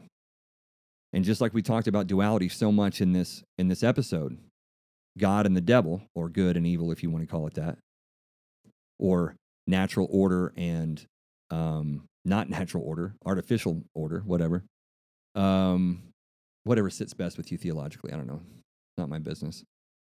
But God has a certain list of principles, and the devil has the opposing principles. And you can look at God like it's love, light, truth, life, unity, understanding, and wellness. And then you can look on the other side of that like it's two columns next to each other, and the devil is fear, darkness, suspicion, division, and sickness, so on and so forth. You understand? Again, this is the light and the dark, the yin and the yang, whatever you want to call it. So when you look at the news these days, what do you see? Do you see love, light, truth, unity, understanding, any of that? Or do you see fear, darkness, lies, division, suspicion, sickness, more fear, more lies, more division? So when you understand those fundamental principles of good and evil, of God and the devil, you can see it at work everywhere. When you just simplify God and the devil, or good and evil, down to those principles, and you say, would I rather have a life that was full of love, life, truth, unity, understanding, forgiveness, wellness, or fear, darkness, lies, suspicion, division, sickness? Just on those. Which life would you rather live? Which energy would you rather have in control of your life, your family, your community, and your world, your political system, your media system, your entertainment system? All these different institutions that exist. When you put those two columns of character traits up against just about any institution in Western society, it becomes very clear that it's not God that is running the show, right now, or at least godliness, right? A lot of those godly qualities are pretty much all of those are missing from our major institutions completely. And I think that we live at a really interesting time in history. I mean, a really, really specifically special crossroads in history where there's a culmination of a lot of factors that are coming together. And I won't get into all of that right now, but I will just say that it's a really important time for masculine role models to step forward, for real, true feminine role models to step forward. I don't mean feminist, I mean feminine and masculine role models, people who understand the order of things, who understand that there are things that nature has provided us, characteristics and traits and orders and laws, and that the further we stray from those things, the more trouble we're going to get into. And at this time, we're going to see the rise of a lot of guides and teachers and coaches of all kinds. And we're not going to agree with the entire message of any of them. If I went back and read everything Jesus said, I probably wouldn't agree with everything he said either. And even if he was real, and even if he was perfect, they still crucified him and fucked up his message.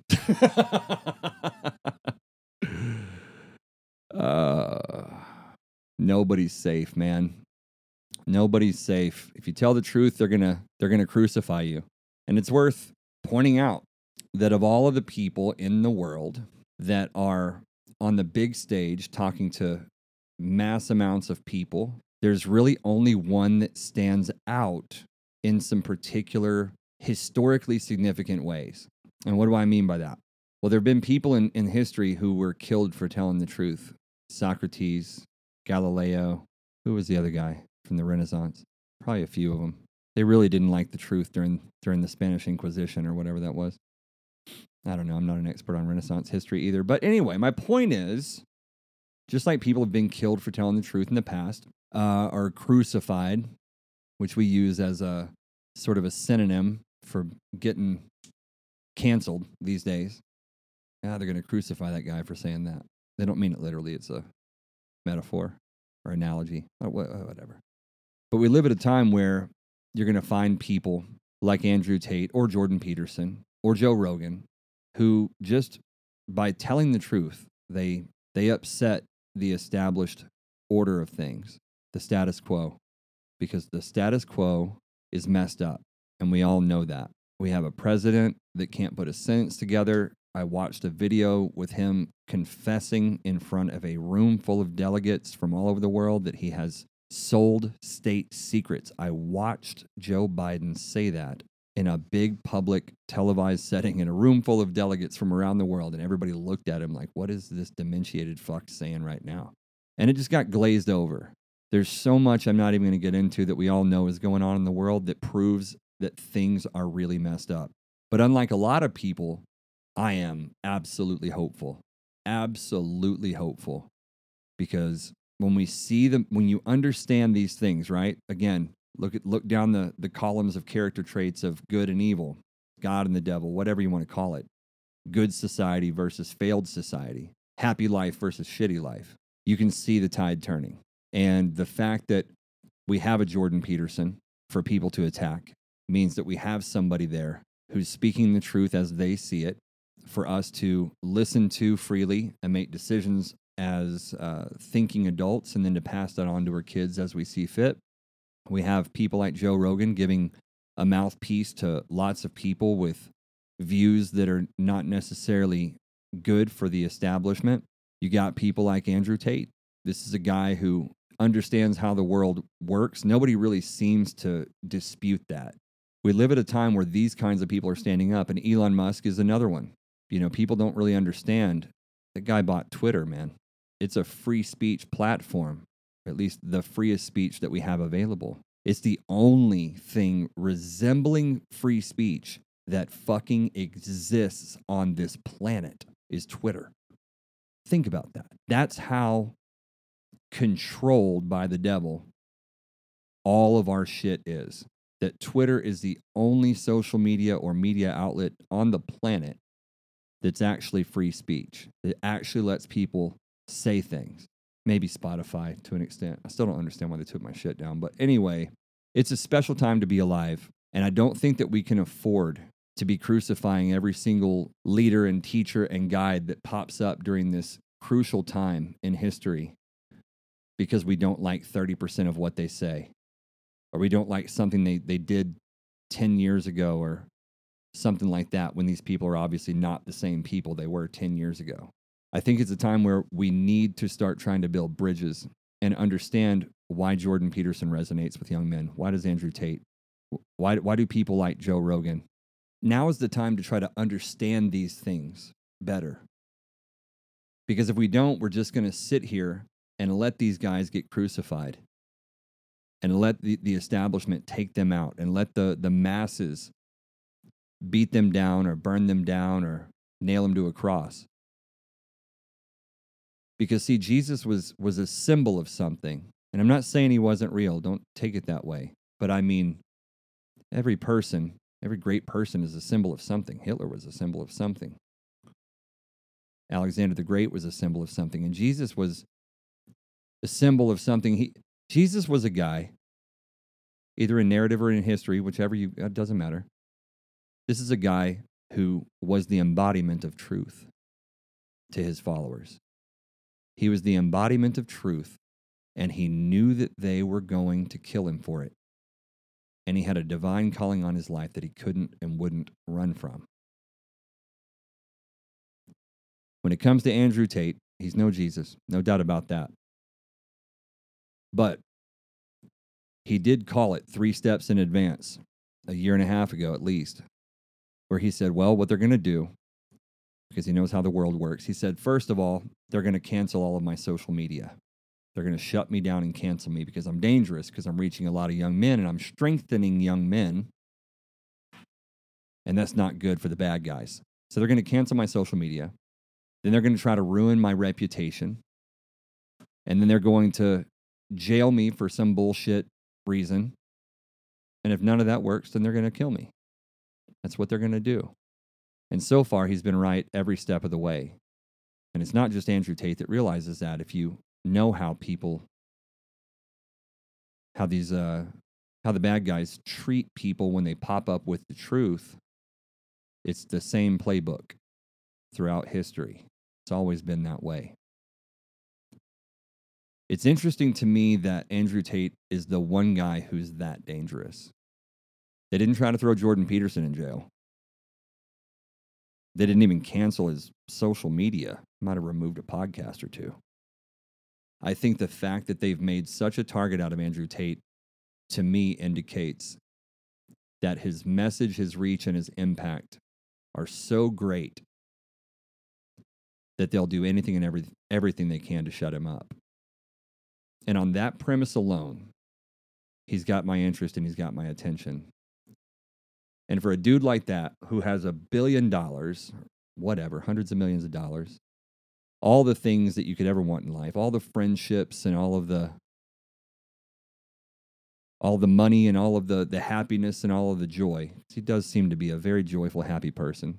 Phenomenal relationship with his brother.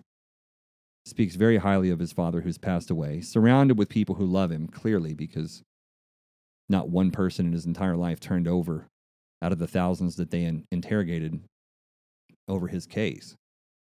So this guy's got it all. He could ride off into the sunset in his Bugatti with his supermodels and his brother and leave us all behind.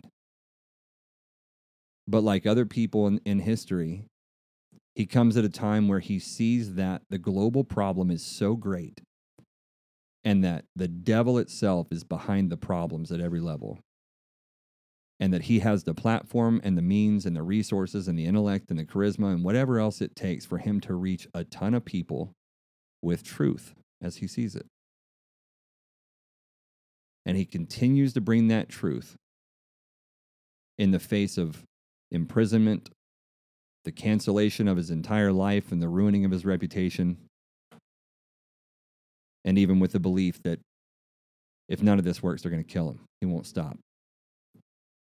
And for that, he's got my respect. I think we need a lot more men like Andrew Tate, a lot more young men growing up that don't get into drugs, that don't have a criminal record, which he didn't until he got arrested over this obviously nonsense situation that I'm sure will get cleared up in the Romanian court system soon. More men like that. Hardworking, successful, tough, strong, funny, charismatic. Everyone loves them. No criminal record, no drugs. Motivated, wants to change the world, and has enough integrity and sense of purpose that he won't stop doing what God called him to do, even if they're going to kill him. That's the kind of backbone a man should have. You may not like everything that he does or has done, has said. I don't either. Pretty sure he doesn't. But I believe that at the moment we don't have much better to fill his shoes with. I'm thankful that we have him. I'm thankful that we have Jordan Peterson. He's affected so many millions of people's lives. And I hope that we have some more of these guys that come to the top, that have all the things they need, that special recipe to reach lots of people with the truth.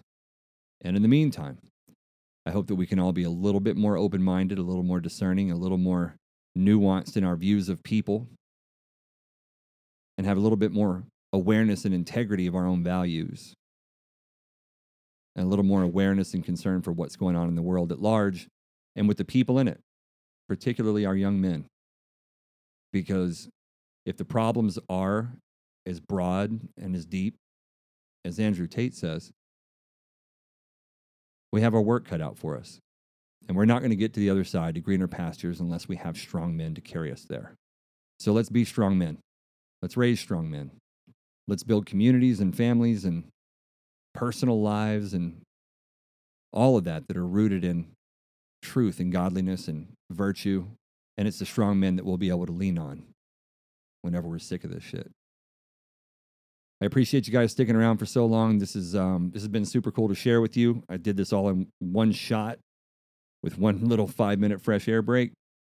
It's been a long time being on the microphone talking this much. But it's great to be back, and we have a lot more good stuff coming for you now that the floodgates are opened. I'll keep them coming steady. So thank you guys so much. Please do like, share, and subscribe if you got something from this and you want to share it with people. And comments are really helpful, apparently, if you put comments in whatever platform you're listening to this on. If you're listening to it on Apple Podcasts or whatever, throw us a review and a review and a rating. Comment. What the fuck? Yeah. Dude, it's so late. It's like 12:50 my time. Yeah, you know what I'm saying. Do that. I love you all so much. Thank you for everyone reaching out and asking when we were going to get this going again. I'm trying to get JC locked in for a little comeback podcast here soon. But he's a busy man. And he sends his best to all you guys. So we love you all. I appreciate you all. I hope everyone's doing very well. Always feel free to reach out to me. You can still find me on Wayfinder Podcast on Instagram. And yeah, that's about that. So on that note, I'm going to sign off. Feels crazy to say this again, but may the light be upon you. May peace be within you. And may you be a sun on the paths of all men. Take care, guys. We'll see you next time.